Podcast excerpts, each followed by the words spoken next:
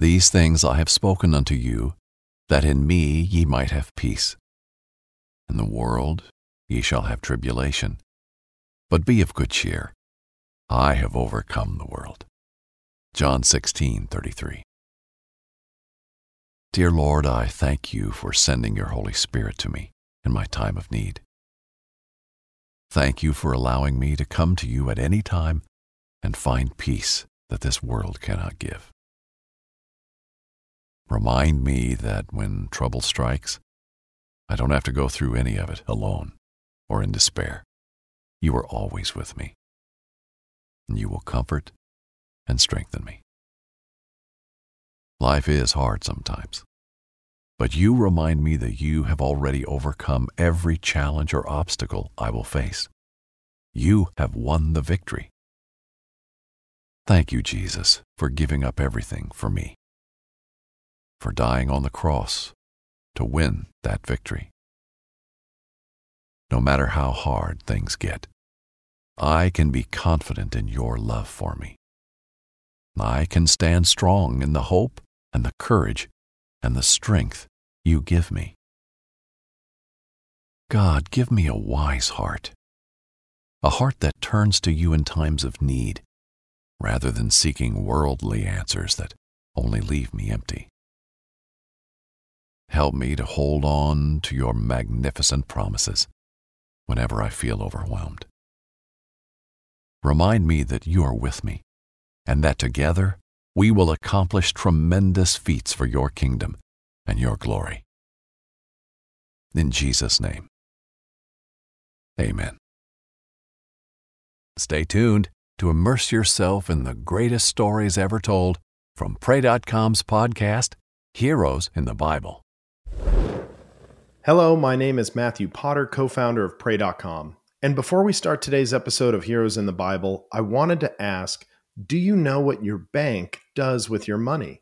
At America's Christian Credit Union, your everyday banking helps grow churches, expand the reach of missions agencies, and supports fellow believers across the country. Learn more about specials for switching to ACCU and their nationwide banking capabilities at America's Christian americaschristiancu.com forward slash pray. Plus, the peace of mind knowing that this credit union is federally insured by the National Credit Union Administration. Hi, I'm Dr. Tony Evans, and I'm excited for you to join me on Heroes in the Bible. Please be sure to follow the podcast on Apple or Spotify so that you get the newest episodes right as they come out. Welcome to the epic adventure of David, a story of honor, battle, jealousy, darkness, friendship, love, scandal, and murder. While most people know of David the myth, few know about David the man. In this episode, we're still trapped in a dark period of David's life. His sin has created a ripple effect, and his family is in disarray. I wish I could say there were redeeming moments in this episode, but unfortunately, this time in David's life is one long downward spiral. There's always ultimate hope in Jesus, but for David, everything seems out of his grasp. This episode features less of David and more of his children. We will get our first glimpse into the princes and princesses of the king's palace. It is going to be jarring for us to listen to David's sons. They don't resemble their father in the slightest. As the dysfunction ensues, we can't help but be discouraged. We thought David would be a better father than this. I would also like to offer a fair warning about this episode. There is a scene that depicts sexual violence and abuse. These scenes should make all of us feel uneasy, but we thought it was important not to admit aspects of David's story. It should sadden us all to observe David's household. Familial strife can sometimes pose a greater challenge than giants and armies. Will our hero be able to rise to the occasion, or will he fall into the apathy of many distant fathers? We will find out in this episode The Exiled Son. Trinity School of Natural Health can help you be part of the fast growing health and wellness industry. With an education that empowers communities, Trinity grads can change lives by applying natural health principles and techniques in holistic practices or stores selling nourishing health products. Offering 19 online programs that fit your busy schedule, you'll get training to help turn your passion into a career. Enroll today at trinityschool.org. That's trinityschool.org. Right here, right now. Find your beautiful new floor at Rite Rug Flooring. Choose from thousands of in stock styles, ready for next day installation, and all backed by the right price guarantee. Visit riterug.com. That's R I T E R U G.com today to schedule a free in home estimate or to find a location near you. 24 month financing is available with approved credit. For 90 years, we've been right here, right now. Rite Rug Flooring. Had enough of those supplements that leave you feeling nothing? Cymbiotika is your solution to great tasting, all natural supplements that actually work. Crafted with premium plant based ingredients, their products have no seed oils, fillers, or artificial nonsense. It's just pure goodness in every pouch. Try them out and actually feel the difference today. Visit Cymbiotika.com and use code IHEART for 15% off plus free shipping on your subscription order. Again, that's 15% off plus free shipping on your subscription order. Go to Cymbiotika.com. That's C Y M B I O T I K A.com.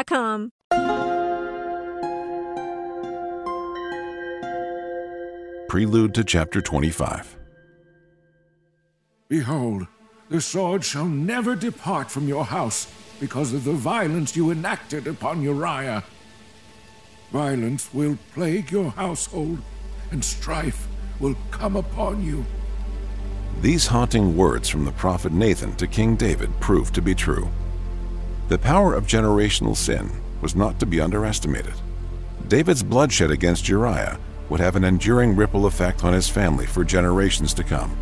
The addition of Bathsheba and Solomon to the family would create new rifts between the king's wives and the king himself. Siblings would be born under the same roof, but with different parents. Affections would be removed and misplaced, and the familial strife would tear the entire nation apart.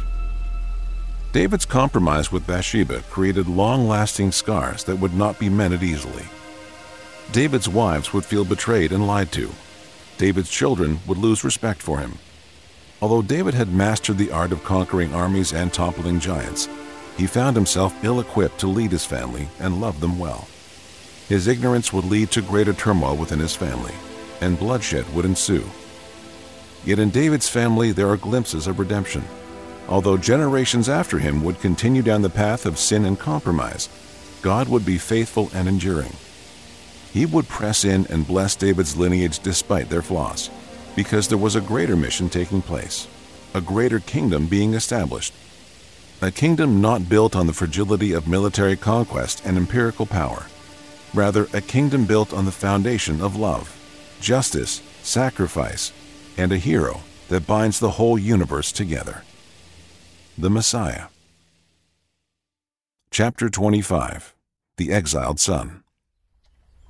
The mid afternoon sun rested high above Jerusalem, sending down radiant beams of warmth. The summer's heat had been cruel, and Tamar cooled herself off by the well in front of the palace.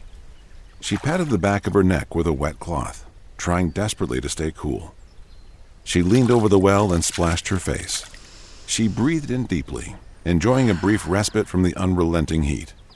However, her moment of peace was short lived when she saw a reflection of someone behind her. She turned around and gasped, yelling and grabbing her chest. However, she saw that it was only Amnon, her half brother. Amnon stepped back and gasped as well, taken back by her response. I-, I didn't mean to frighten you, he said with a smile. Was just coming to get a drink of water. Then I found you here all alone. Tamar shook her head and chuckled. Uh, I am sorry, Amnon. I thought I was alone. I did not hear you coming. Here, let me pour you some water. Tamar took a ladle from the well and poured it into Amnon's water skin. She gave an awkward smile and bowed her head apologetically. Although they were half siblings, both children of King David, they did not treat each other as such. Most of the children were only close to their full siblings. Tamar was very close to her brother Absalom, but otherwise did not speak with most of the others unless it was during family meals. Amnon, however, was a slight exception. He cared very much for Tamar and was never too far away from her. She could sense that Amnon's affection for her was slightly more than platonic. However, there was nothing in her power to deter him from being present. They both lived in the household of the king, after all. Amnon quietly sipped his water skin and looked at Tamar. The silence was uncomfortable for her, but Amnon never seemed to have an issue with it. He simply stared and smiled while she went about her business. Amnon's personality was perhaps the opposite of his father's. While David was humble and brave at heart, Amnon was more entitled and temperamental. It is why David never trusted him to battle on his behalf. That distinct privilege was usually given to Absalom, the second son, and Tamar's brother. Tamar covered her hair and retrieved more water to put in her pail. Well, it was lovely seeing you, brother. I will talk to you tomorrow evening when we have our family meal. Tamar took her pail and walked back to the house.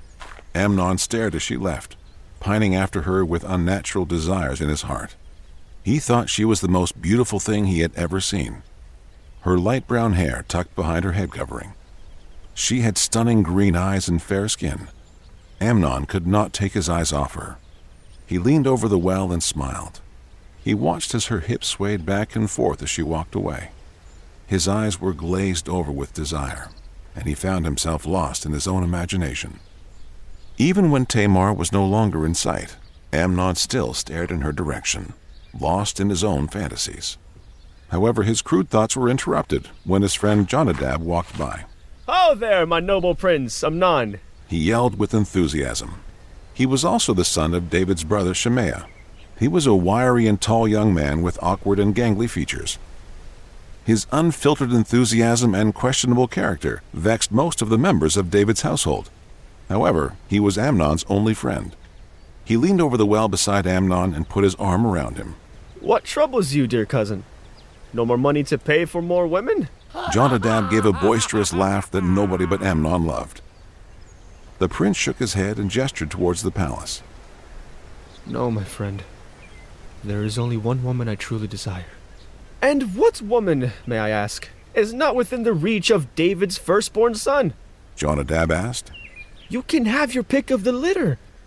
Who on earth could you be pining after? I am in love with Tamar, Absalom's sister. Amnon said with a sigh. Jonadab laughed out loud, spitting out some of the water he was sipping. Absalom's sister? You mean your sister too, eh? You mean to tell me you are in love with your half sister? Jonadab jeered at Amnon and continued to mock him. And not just any of the dozens of half sisters, but the one whose brother is a raging psychopath. Amnon nodded his head and frowned. I want her, Jonadab. I want her so ferociously it makes me sick to my stomach. Night after night I tremble with desire. I am burning, and nothing seems to quench my inner fire. Well, then what is to stop you from taking her? Jonadab said with a devious smile. Come on. You are the prince and heir to the throne. She would be lucky to share a bed with you. Go on and take her for yourself. Quench that fire that burns within you. Surely she would never think of such a thing. If I asked, she would turn me away. Amnon said, shaking his head. Jonadab gave a wicked and almost serpent like grin. You don't need to ask. What? Amnon said, confused. Pretend you are sick, deathly sick. No doubt the king's attention will be on you. He will want to do anything to keep you healthy. So when he visits, tell him that you want your sister, Tamar, to come and take care of you. Tell him you need her to prepare your food and bring it to your bed. And when she comes, you have your way with her. Jonadab's suggestion was clearly wicked and completely outside the will of God. However, Amnon smiled at the idea. His burning passion outweighed his judgment, and he chose to go through with Jonadab's plan. The next morning, Amnon feigned illness. He pretended to writhe in pain in his bed. He moaned and wailed for the entire house to hear. Finally, David came to attend to his son. Amnon, David said, what has happened to make you so ill? I haven't the slightest idea, father. Amnon said, faking a cough. I fear that this might be the end of me. David furrowed his brow and shook his head in concern. No, Amnon, we cannot lose you. What can I do to help? There is maybe one thing. Amnon said, doing his best to hold back a smile. Please, let my sister Tamar come and make me a couple of her homemade cakes. She is so talented in how she prepares them. Perhaps they will liven my spirits. David stroked his son's hair and placed a hand on his face. He smiled with the doting gaze of a father. Of course, he said. I will send for her. David left the room, and Amnon propped himself up on the bed and snickered. he could not wait for what was going to happen next. Hours later, Amnon heard a knock at his door. Tamar entered the room with a pan of her freshly baked cakes. She bowed her head and smiled at him. How are you feeling, brother? She asked gently. Amnon's eyes were intense with avarice. His hands trembled at the very sight of her. He could barely contain his boiling hot desire for her. There he is staring again. Tamar thought to herself. I must be quick. Tamar faked a smile and brought the pan to the bedside. I have brought you the cakes you requested. I hope you like them. I have done something different to the dough.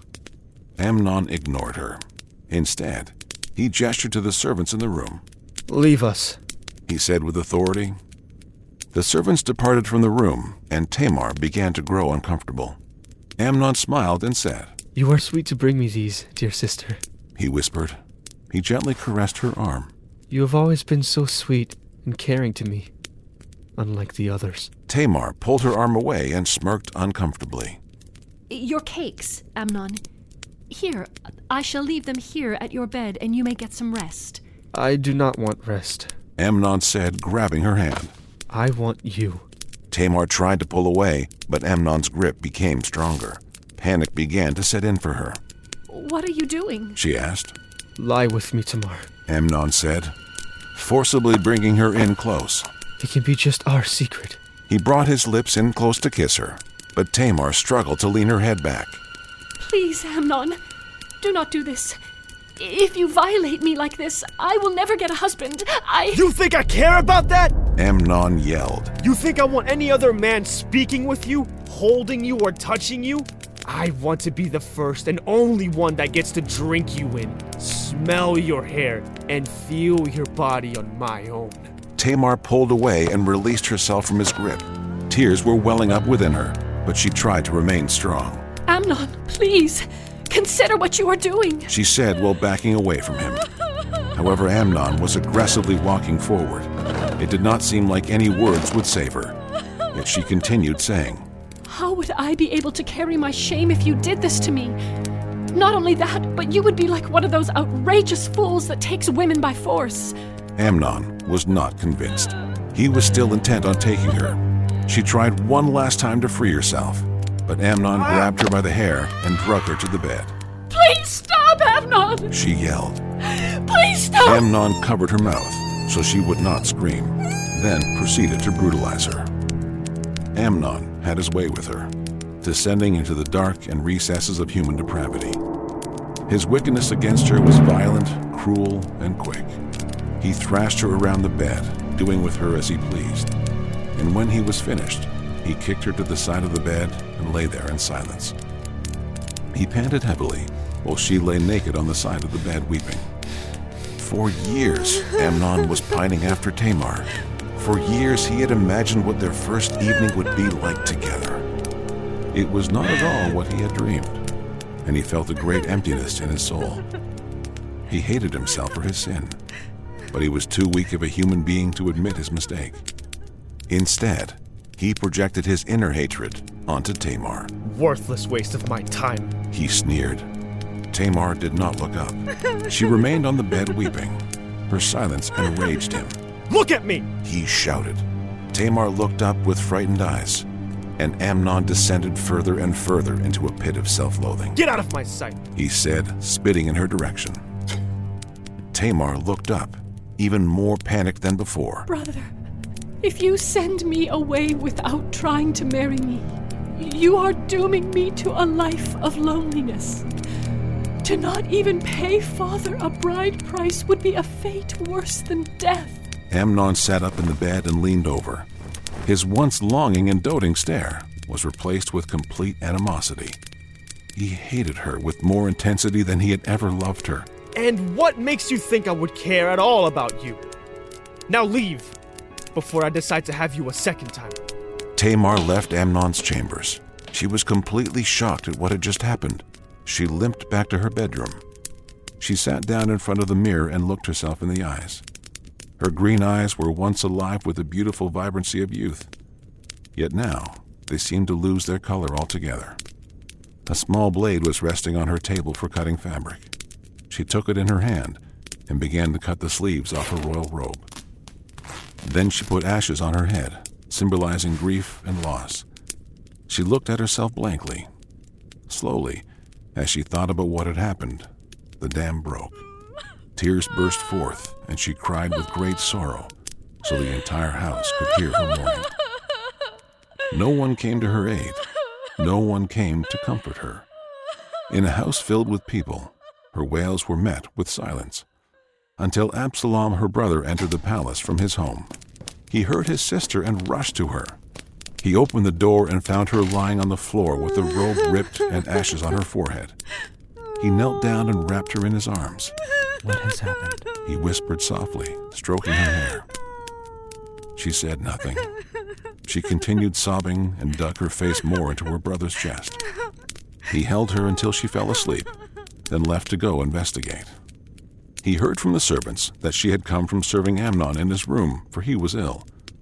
Absalom entered Amnon's room and looked around. Things were knocked down, and it smelled like Tamar's perfume. On the bed lay Amnon fast asleep. It did not take Absalom long to put the pieces together. He stood over his sleeping brother, staring down at him like the reaper himself. However, he did nothing. He departed from his room and closed the door gently. He stood there in the hall for a while, thinking. He slipped back into his sister's room and sat beside her bed. He watched her sleep for hours, gently stroking her hair and humming a hymn.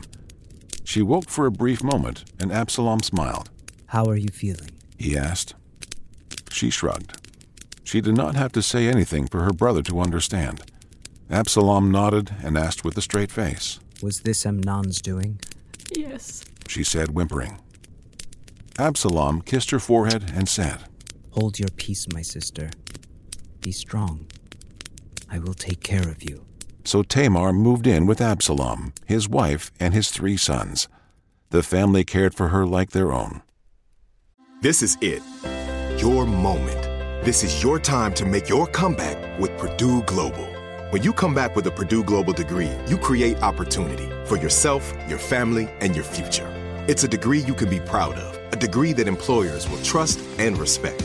Purdue Global offers working adults like you over 175 flexible degree programs to meet your specific career goals. These include associate, bachelor's, master's, and doctoral degrees and certificates.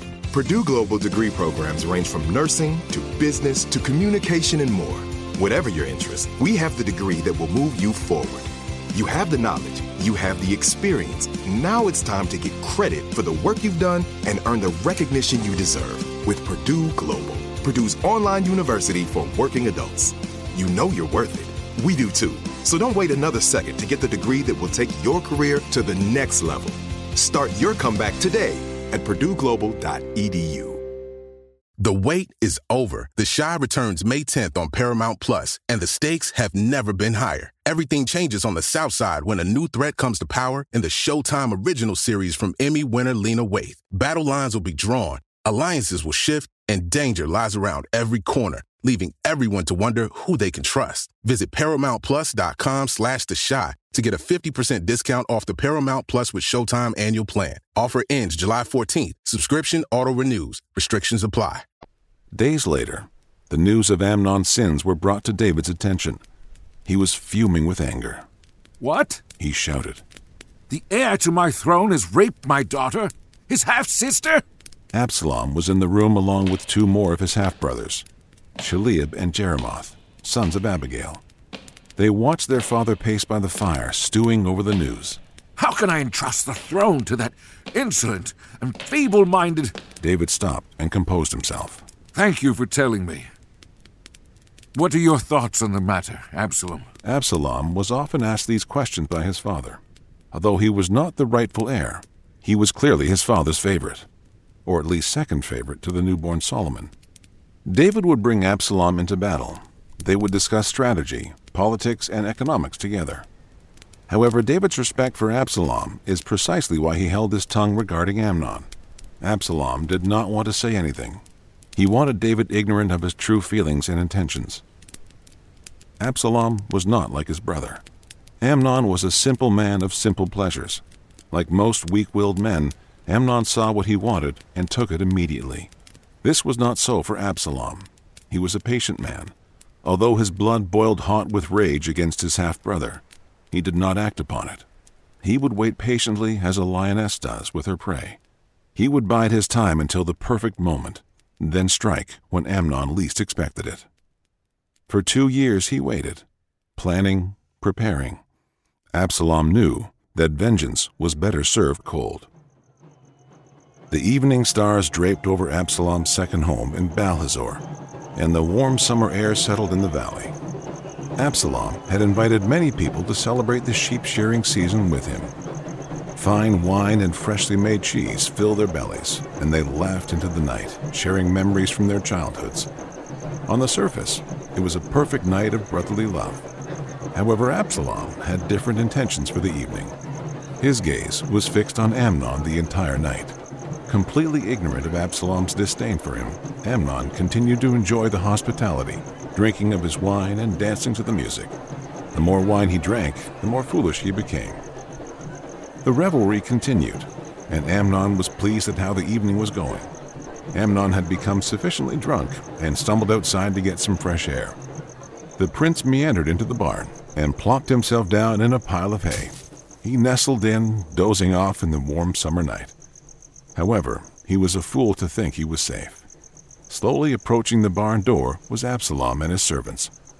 They waited outside talking amongst themselves. He encouraged his men, saying, Do not fear what may come, men. Be courageous and be valiant.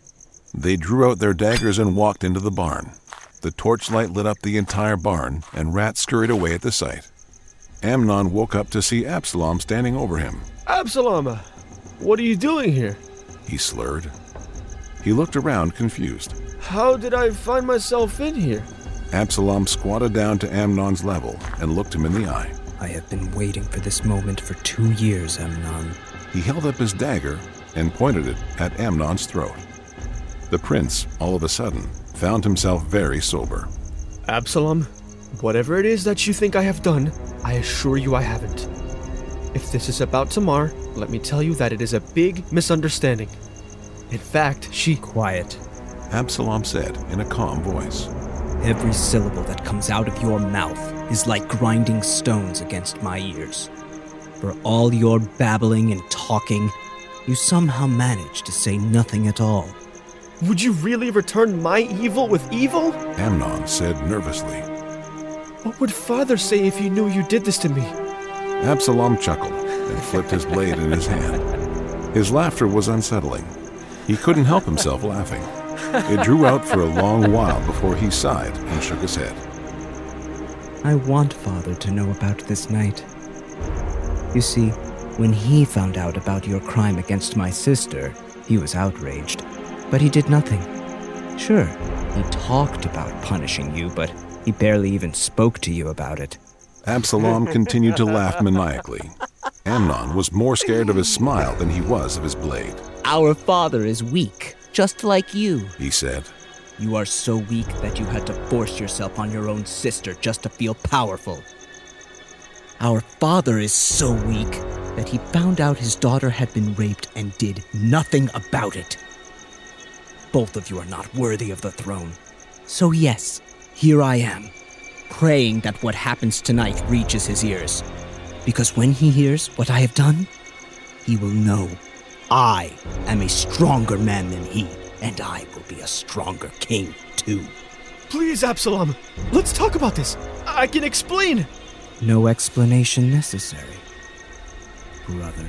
He looked back at his men and nodded for them to strike. They all did at once, driving their blades through the prince's throat, chest, and stomach. Absalom wiped off his blade and breathed a sigh of relief. Finally, a weight off my shoulders, he said.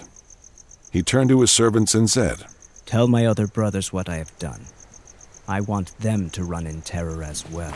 When the other sons of David heard about what Absalom did, they mounted their mules and fled immediately. Absalom sauntered back to his home and sat in his seat. He ate alone in the room, content to enjoy the silence caused by fear. The whole family would now know Absalom was not someone to be trifled with. The palace was in pandemonium. News had spread throughout Jerusalem that Absalom killed all of David's sons. Many people were in an uproar, and when news came to David, he was destroyed. He tore his garments and lay on the earth, mourning the death of his sons. Yet in the midst of the chaos, an unexpected figure of truth emerged. Jonadab, Amnon's closest friend and David's nephew, appeared. My king! He said gleefully, You look as if you've lost all your heirs, except the one who killed them all. I have no patience for your jokes, Jonadab. Leave me to my grief. David said somberly. I shall leave you, my king. Jonadab said with a bow. However, I think it might be good for you to know that most of your sons are alive and well. Absalom only killed Amnon. He alone is dead. David peered up at the young man, confused. Jonadab shrugged and smiled. I tell you the truth. Absalom has been planning his revenge since the moment he found out about Tamar. He wanted justice, and he got it. Jonadab clicked his heels and bowed to the king, then gleefully left. Even though Amnon had just been killed, Jonadab seemed immune to any sort of human feeling. David sprang to his feet in anger and yelled. Find me, Benaiah! The captain of the guard came and stood at attention. David was fuming with righteous anger. Absalom is hereby exiled from Jerusalem. If I see his face or hear his donkeys enter into these walls, he shall die. David banished Absalom. However, he felt the pangs of guilt because of it. He knew that Absalom had only done what he did because David refused to act when necessary. He should have punished Amnon in the very beginning, yet he did not, because he was afraid of losing the heir to the throne. He was woefully mistaken, and now paid the price with both of his eldest sons gone. Absalom fled from Jerusalem and went to Geshur with his family. There they remained with their flocks and herds. For three years he waited in exile. For three years David refused to send for his son or mention his name. For three years Absalom was stewing in his own hatred of his father. He plotted, prepared, and obsessed over his reunion with his father. David would soon learn to beware the fury of a patient man, for Absalom's greatest weapon was time. For three years, every evening was the same. As predictable as the sun setting was David's lament over his son Absalom. Joab watched each day as David's heart ached for his exiled son. His moaning had grown incessant, and Joab had reached his wits' end. My king, why do you not send for Absalom and reconcile? Joab asked sternly. You and I both know that you forgave him long ago. It is time to end your reeling and bring him home. He is the heir to the throne, after all. What would I say, Joab? David asked. How could I face him after three years? What kind of father banishes his son for so long? Joab rolled his eyes. He had had this conversation with David dozens of times, and they all ended the same way. The king would not relinquish his pride and bring his son home. Instead, he wallowed in self pity and sorrow. Joab and Absalom were kindred spirits in many ways. The two of them were close when Absalom served under David's army. He was a fine warrior and had the cutthroat nature that Joab appreciated in a soldier. However, even Joab knew that Absalom was unhinged in many ways. The moral guideposts that most people had from the law of the Lord seemed to be absent in Absalom. It made him a brutal warrior, but a terrible friend. Fed up with David's constant wallowing, Joab decided to take matters into his own hands. He sought help from a woman in Tekoa. He walked the streets and found her performing in front of a crowd. She was an actress and singer. Her performance enraptured the crowd and brought them in. Dozens of them gathered around her, hanging on her every word. When she was finished, Joab approached her. I have business for you, he whispered. I am at your service, Commander of the King. What can I do for you? She replied eagerly. She knew who Joab was. Everyone in Israel knew the face of Joab. He had accomplished great things on the battlefield and was revered among many. I need you to play a part for me, he said. Pretend to be a mourner and put on mourning garments. I need you to speak to the king and convince him of something for me. Joab went on to explain every elaborate detail of her job. Joab knew that the king would not listen to reason. So perhaps Joab needed to try and appeal to David's tender and empathetic heart. It was noon, and David sat on his throne, hearing the appeals of the people. The king did his best to make himself available to the citizens of Jerusalem. They would fall before him and make their troubles known to him. If he could help, he would. David was a compassionate man and desired for justice to be known and shown throughout the country. A woman finally entered the court. She fell on her face and paid homage to him, saying, Save me, O king! Please save me! What is your request? David asked regally. Make it known to me, and I will see if I can be of service to you. Alas, I am a widow from Tekoa, my dear king. My husband is dead and buried with his ancestors.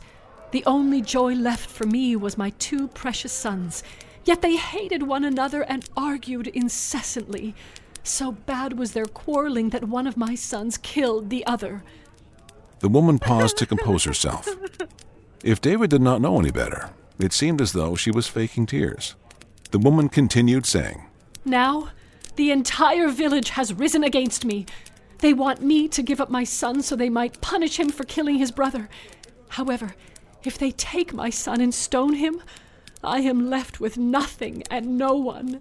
The wealth my husband left will disappear, and the son I have remaining to protect me will be gone. David rose up from his throne and sat beside the woman. His smile was kind and reassuring. Go to your house in peace, the king said. I will give orders to the elders of Tekoa concerning you. I will be your protection if they take your son. The king was very gracious in his offer. However, the woman had her own request. My king, might I please implore of you and the Lord to not punish my son? May he live to take care of me. David paused and pondered the request.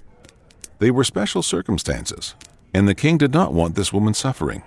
So he agreed, saying, I will pardon your son of his crimes. As the Lord lives, not one hair on his head will be harmed.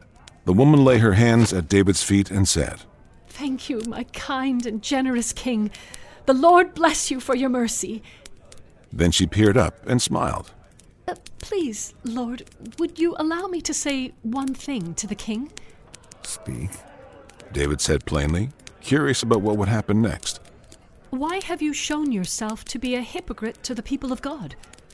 You pardon my son, but you convict yourself because you do not bring your banished son home and pardon him for his crimes.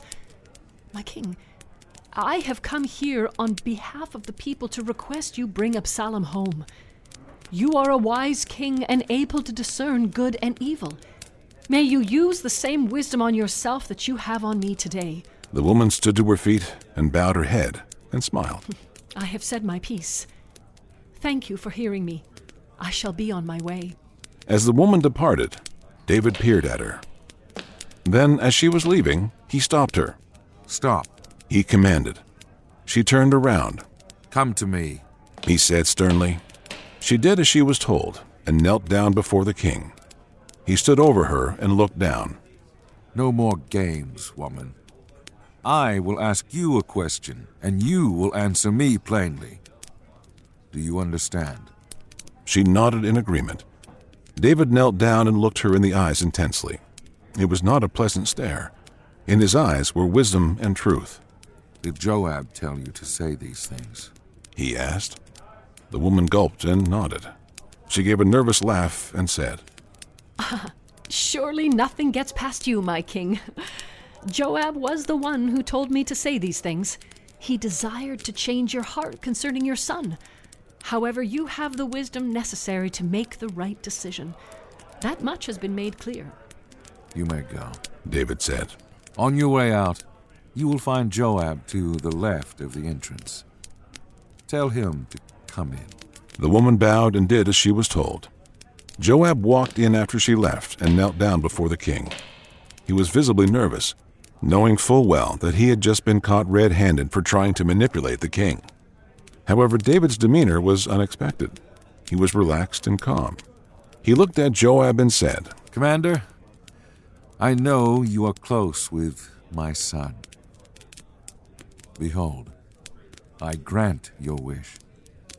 Go and bring him back here to Jerusalem. Joab let out a sigh of relief. He was sure that David was going to punish him.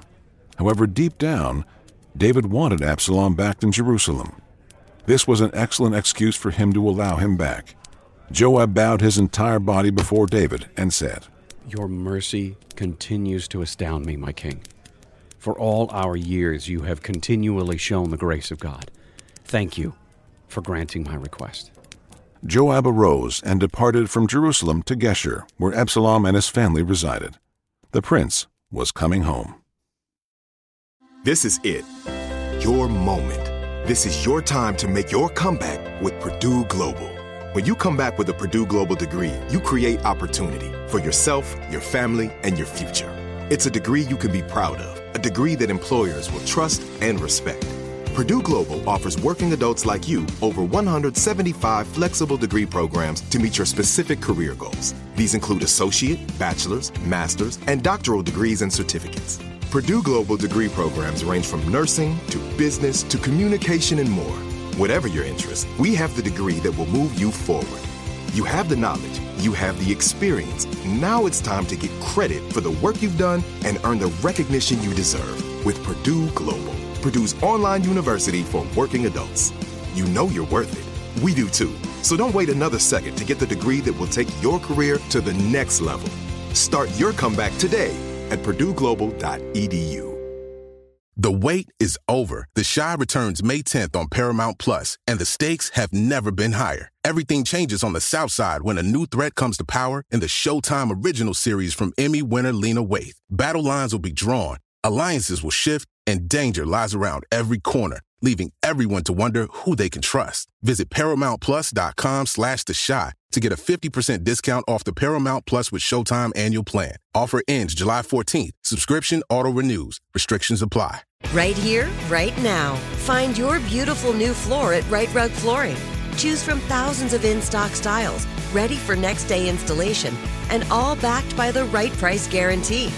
Visit riterug.com. That's R I T E R U G.com today to schedule a free in home estimate or to find a location near you. 24 month financing is available with approved credit. For 90 years, we've been right here, right now. Rite Rug Flooring. Although David has mastered the art of conquering armies and toppling giants, he found himself ill equipped to lead his family and love them well. That certainly turned out to be true.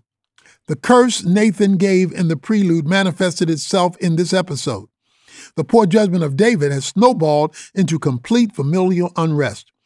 His multiple wives, neglect, scandal, and absentee parenting has left his home in disarray.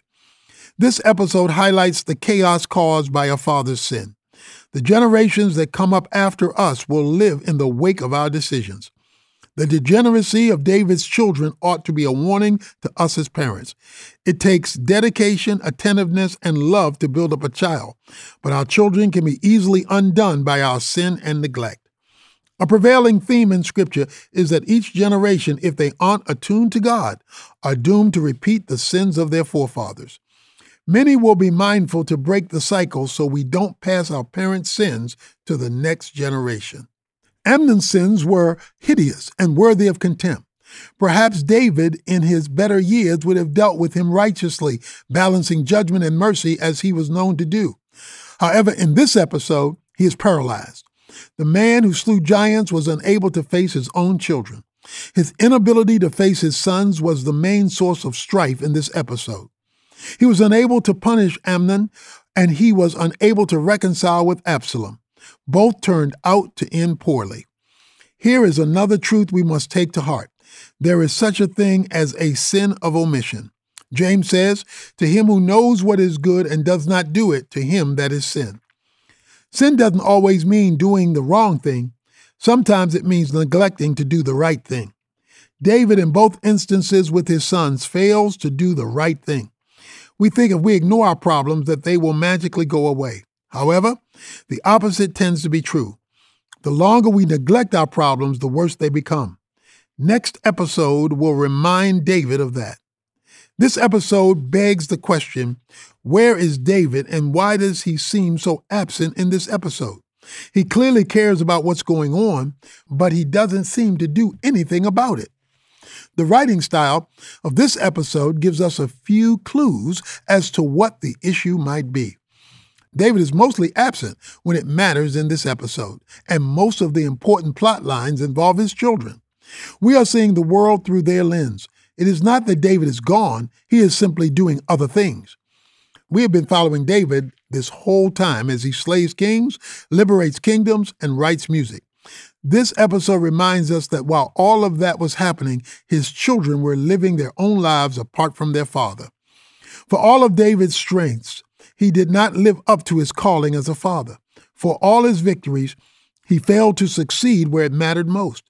If your home isn't in order, then any success outside it becomes meaningless. The book of Hosea has this haunting verse that applies to this situation. For they have sown the wind, and they shall reap the whirlwind. We can often think if we put in no effort, we will get nothing in return. Some people are okay with that deal. They can be lazy and nothing will change. But that verse in Hosea tells us that those who put in no effort, sow the wind, will actually create chaos in their lives, reap the whirlwind. You can't do nothing and expect things to stay the same. It is an objective fact that most things deteriorate when they are neglected. At the end of the episode, David is paralyzed with grief. He exiled Absalom, but felt guilty for keeping him away. This is an obnoxious version of David we aren't used to seeing. He seems benign and ineffectual. It would seem that age, compromise, and guilt have tamed the giant slayer. He eventually lets Absalom back in, but only after a created effort by Joab, who tried to use the same tactic as Nathan from the last episode. What will it take to get the warrior poet back? It seems like the real David is hibernating somewhere in a cave. David better figure things out soon because Absalom is coming back to the city, and we have seen what type of evil he is capable of. If he is not on guard, he may lose everything. The title of our next episode should give us a sense of what will happen next. Join us for episode 26 The Exiled Father. Thanks again for listening. For more inspiring stories, daily prayers, and wisdom to last a lifetime, go to pray.com. And to expand your Heroes in the Bible journey, download the Heroes of the Faith devotional at tonyevans.org forward slash heroes. Follow the podcast on Apple or Spotify to get the newest episodes right now as they come out, and always be inspired by the Bible. God bless. Trinity School of Natural Health can help you be part of the fast growing health and wellness industry. With an education that empowers communities, Trinity grads can change lives by applying natural health principles and techniques in holistic practices or stores selling nourishing health products. Offering 19 online programs that fit your busy schedule, you'll get training to help turn your passion into a career. Enroll today at trinityschool.org. That's trinityschool.org. Right here, right now. Find your beautiful new floor at Rite Rug Flooring. Choose from thousands of in stock styles, ready for next day installation, and all backed by the right price guarantee. Visit riterug.com. That's R I T E R U G.com today to schedule a free in home estimate or to find a location near you. 24 month financing is available with approved credit. For 90 years, we've been right here, right now. Rite Rug Flooring. What's up, y'all? Janice Torres here. And I'm Austin Hankwitz. We're the hosts of Mind the Business Small Business Success Stories, a podcast presented by iHeartRadio's Ruby Studios and Intuit QuickBooks. Join us as we speak with small business owners about the tools they use to turn their ideas into success. From finding that initial spark of entrepreneurship to organizing payments and invoices, we've got you covered. So follow and listen to Mind the Business Small Business Success Stories on the iHeartRadio app or wherever you get your podcasts.